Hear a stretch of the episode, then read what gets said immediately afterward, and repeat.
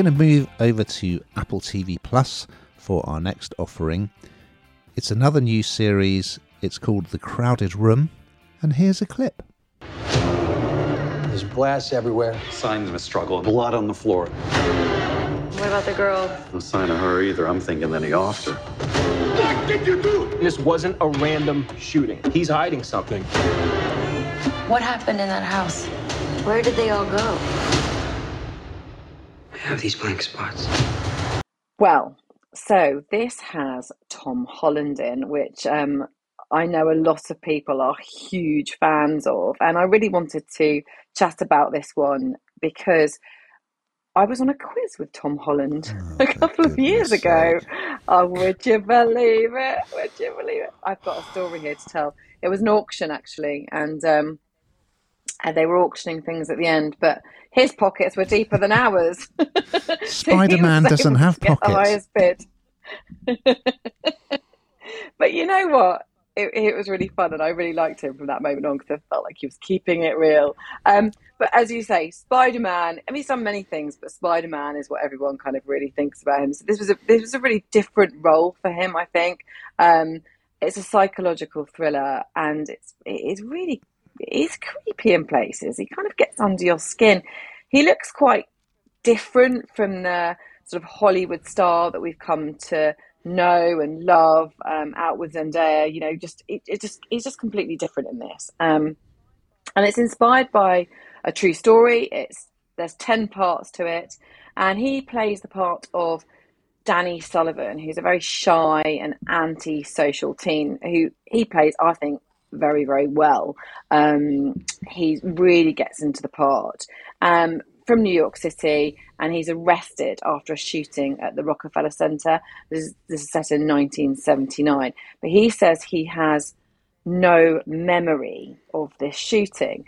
There are, you know, big discussions. You see the whole his life story unfold. There's elements of a very tragic past, and I find it really quite creepy. I said when we were talking before that there were lots of twists and turns in this. This is something else. There's lots of different twists and turns, and it really looks into the psyche and the power of the human mind, I suppose, and how we deal with trauma. And I think he holds this. I mean, everybody that's on this, who is in this, is very, very good.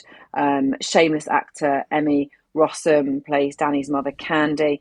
They're all great, but I think that for something so different for Tom, I think he plays this really well. I really enjoyed it, and it was quite creepy. What did you think, Ian?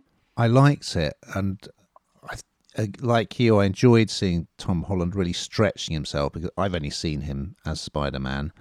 He's really good in this, and it's an interesting combination because it's partly a sort of classic rites of passage sort of story because we flash back to see him at high school. I mean, it's quite high stakes stuff. So he's hanging out with his mates. They decide to buy lots of pot and sell it at school, which, you know, they could be expelled for that.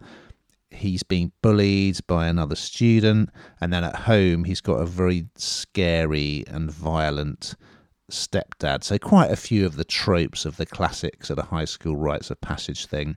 But then it's also mixed with this very interesting mystery. So the very first scene, it looks great. The 70s setting looks fantastic. It starts with this big chase through New York, which ends in the Rockefeller Center, and a shooting which he's involved in. We don't see exactly what's going on, and so it's a bit of a mystery, and he kind of has almost like memory blackouts. So through lots of scenes with him and an investigator in a room, we're going to go back to the story of his life, and we see these neighbours move into the house next door, which has been abandoned for ages, and he gets to know them. Who are they? What are they involved in? It's a really good combo. So it slightly reminded me of Memento a tiny bit, or those movies like 12 Monkeys, where you see a scene at the start, and it's not clear exactly what's happening, and over the course of the series, the jigsaw is going to be put together. So yeah, I was impressed with episode 1, and I would recommend it.